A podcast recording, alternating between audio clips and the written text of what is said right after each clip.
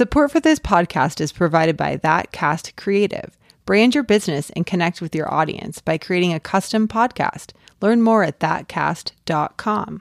Hey everyone, you're listening to the PDX Executive Podcast. I'm your host, Dan Bruton. On today's episode, my guest is Ashley Michike. Thanks for being on the podcast, Ashley. Thank you so much, Dan. I'm excited to be here. So we'll get into kind of you, your background, the firm you run, but you know, we're talking before recording something that's very near and dear to my heart is people who are exiting a business. Maybe it's a family business, small business. I was mentioning to you that that's my father had a small business. He sold it to a public company, so it's something I've kind of lived through and seen. Uh, so we'll get into that. But first, love for you just to talk a little bit about uh, your background and you know your firm you run now. Sure. So I was actually born and raised in Portland. One of the few. I've never left. I even went to college here. I went to Portland State, which you did too, yeah, right? Yeah. Yeah. Go, go Vikings. Go Vikes. um, and I started actually straight out of college. I had a finance degree. I kind of was one of those few people that knew what I wanted to do. And one of the things I wanted to do was join my dad in his financial advisory practice. So straight out of college, that's exactly what I did. And very soon after uh, joining my father, I kind of stumbled into working with a 401k retirement plan. Mm-hmm. And that was like a game changer for me because I realized I love working with business owners. I love working with 401k plans and retirement plans, helping people uh, save and plan for retirement. And so ever since then, since the very beginning, I've I've sort of carved out this niche in working with business owners. Mm and it's a lot of fun because they're all unique. Right. A lot of them have some. Um, they're a lot of you know they're very driven. They're quirky. They're yeah. so it's a lot of fun, and every client and every situation is is different. Um, and then about five years ago, my dad and I we were working for big firms together um, for, throughout my whole career, and his whole career he worked for a large firm. And we decided that uh, because of the sort of the path we were going on with our clients, it was very difficult. We were being handcuffed more and more into doing business a certain way. And so we realized that we had to go out on our own so that we could serve our clients how we want to in a way that, you know, works for them and provide that the best service we can, the best advice we can and not be tied to you know mm-hmm. any sort of way of doing business. So mm-hmm. that's really what drove our decision to leave and strike out on our on our own and we can talk about the pros and cons of yeah that. we will so how, how's that been so that was uh, 2017 you mentioned yes so 2017 is when we formed our llc and then at the very beginning of january of 2018 um, is when we launched our firm and we started calling all of our clients and explaining that we had started our own practice and asking them to uh, continue working with us. Mm-hmm. So it's a little unique situation in that. Um, we weren't starting from scratch completely. We had to convince our clients to move over with us, but um, we weren't starting with zero clients, which is hard. Sure, but you're still taking the risk and liability yes. of your own thing, right? So and um, my son was three months old okay. when we did this. Yeah. Uh, no pressure. hor- horrible timing. I never, I would never, ever, ever on in any way recommend that anybody do that. but I couldn't help it because we had started planning like a year before I was even pregnant. Right. So it's just the the the trains collided at the yeah. same time and that was that was that. Well, congrats and thank you. Uh, I know it's it's exciting and it's a lot. And well, let's get kind of right into um, exiting a business. So, you know, some of our listeners might own their own small business, work for a, a, closely held family business potentially, or even think about striking out on their own. Yeah. So, we'd love to kind of, we'll go kind of reverse, but some considerations of, hey, when you, even starting out, how to structure things, some lessons learned about if you want to eventually exit that would make mm-hmm. that uh, process more tangible and uh, easier. Mm-hmm. So I don't. Yeah. So I think it was Stephen Covey who said, "Start with the end in mind," mm-hmm. and I think that's a really a good piece of advice for people starting their own business. Because a lot of times you go down this path and your business grows and yes we take these forks in the road and we don't know where the, it's going to lead but if you can start with the vision of where you want this business to grow do you want it maybe you want it to stay small. Maybe you just want to be a consultant or you want it to be a mm-hmm. business of one person mm-hmm. and that's fine. And actually something that i still struggle with personally is what what i want the size of my business to be because I think everyone is told you got to scale and grow, scale and grow, grow, grow, grow. Right. And it's like, well, as I get more employees, it's like, oh, I don't know if I yeah, want yeah. that. It's a little more stress. yeah, so you there's positives and negatives and I think it's important for for business owners or entrepreneurs who are striking out on their own for the first time to really reflect and think about like what they want, what they want their business to look like. Um, but from an exit planning perspective, so that's important because that will sort of guide the decisions that you make along the Right. way. But um, from an exit planning perspective, I think a lot of those things, if you can make some decisions and spend some money up front on having good uh, you know, like buy sell agreements or employee contracts and those types of things. I think a lot of business owners who are just starting out don't really um, focus too much on that. And then they get into situations later on where they have a horribly written employee agreement, and maybe it's with their like most important employee. Right. And now they're going to have to, you know, incentivize this person to stay, or you know, they could leave at the at the eleventh hour when they're in the late stages of planning an exit. And so if they haven't revisited those things and and um, hired with the idea that okay, who do I want to put in place, and how do I want to protect my business Yeah. as I add those people? So- That's such great advice. And you know, another thing we were talking about before we recorded is, you know, the uh, some of them the trend is you know folks are being freelancers, the gig economy, like myself, kind of really solopreneurs. What I mean, it's hard to scale a business like that. I'm very self aware where I I just I don't really want to have employees. I use a lot of contractors, which Portland's just a great town for talent for that. But knowing that, um, is it possible to sell like a, a business of one? And if not, what are some things, other considerations for just planning, you know, retirement and all that? Yeah, good. that's a really good question. I wouldn't say it's impossible. I would say it's extremely difficult to have a business that's just one person that has value outside of yourself. Hmm. So, I guess you know, in certain maybe product based, but it's particularly challenging when it's more of a service or consulting, Right. Because everything's up in your head. so there are, which doesn't mean that it's pointless. You know, there's still exit planning to do because even though we may not be able to sell the business, or if we do, maybe there's limited resources, uh, limited what you could get from Sure. your business. Yeah. Um, so there are lots of other things you can do, and and it's just about thinking outside of the box. And primarily, what it involves is most business owners do not exit because financially they're unprepared.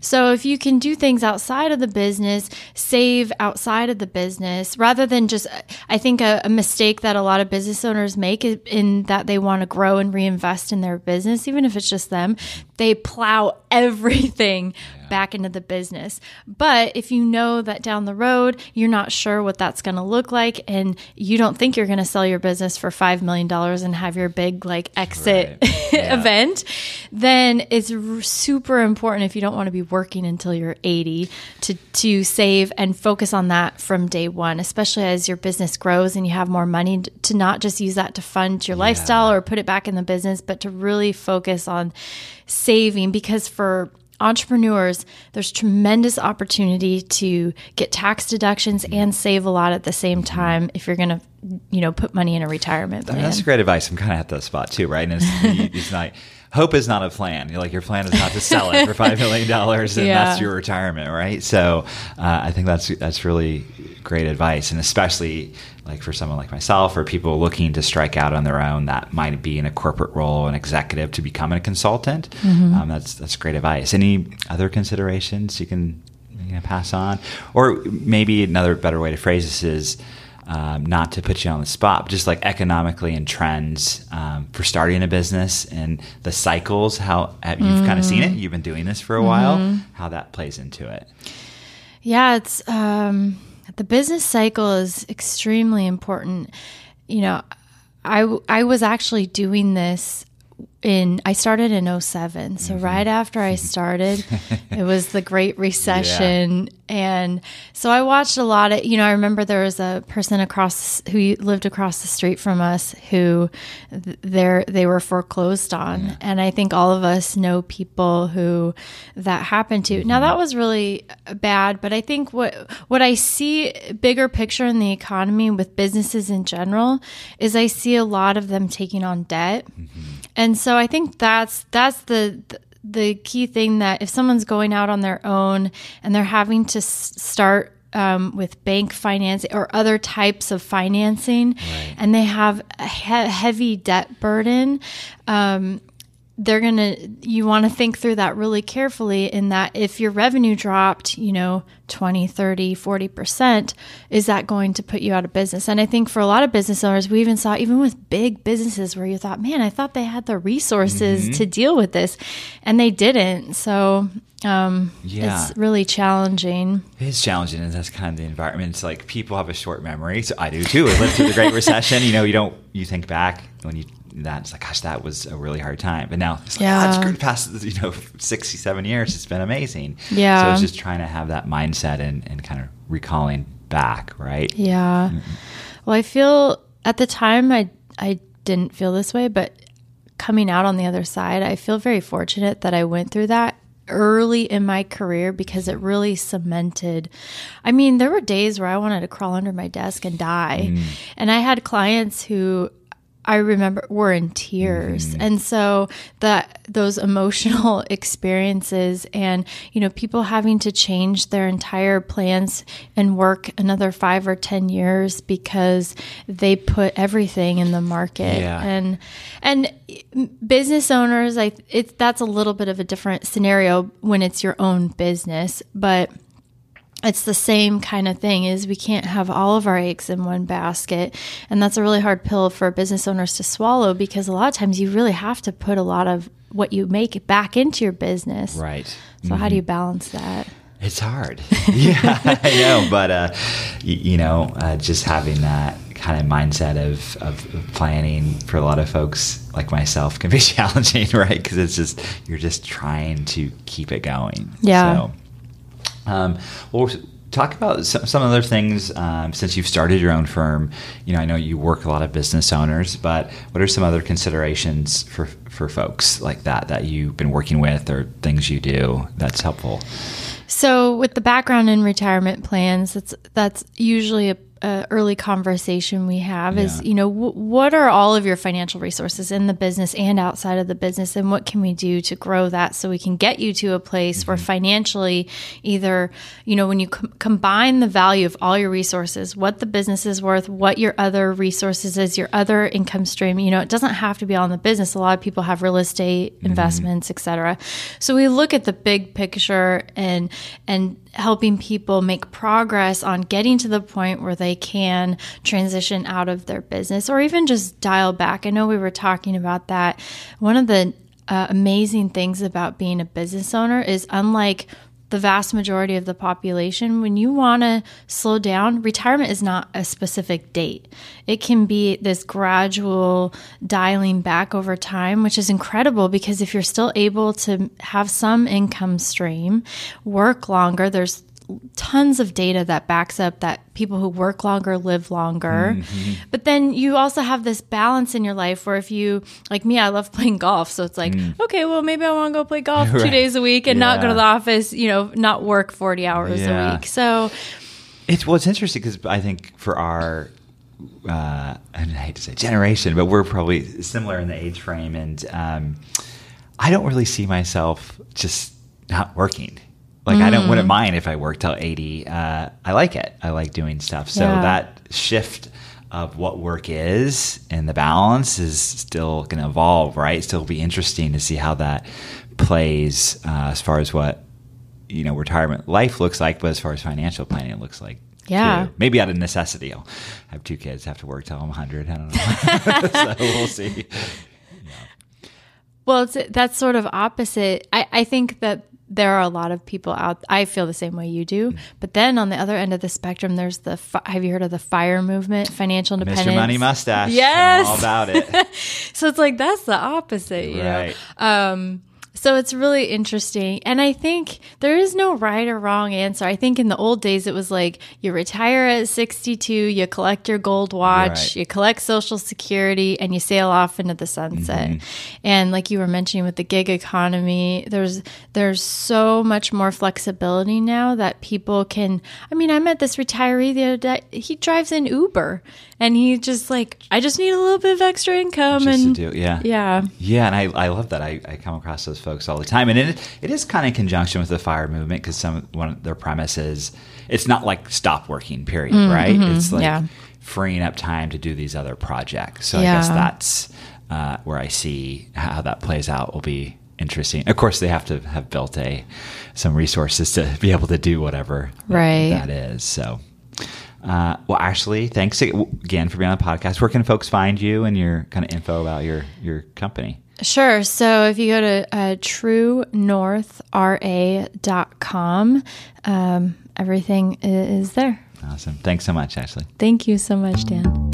Thanks so much for listening to the show. I'm Dan Bruden, and you've been listening to the PDX Executive Podcast. Original music was composed for this episode by Levi Downey. You can subscribe to the show on Apple Podcasts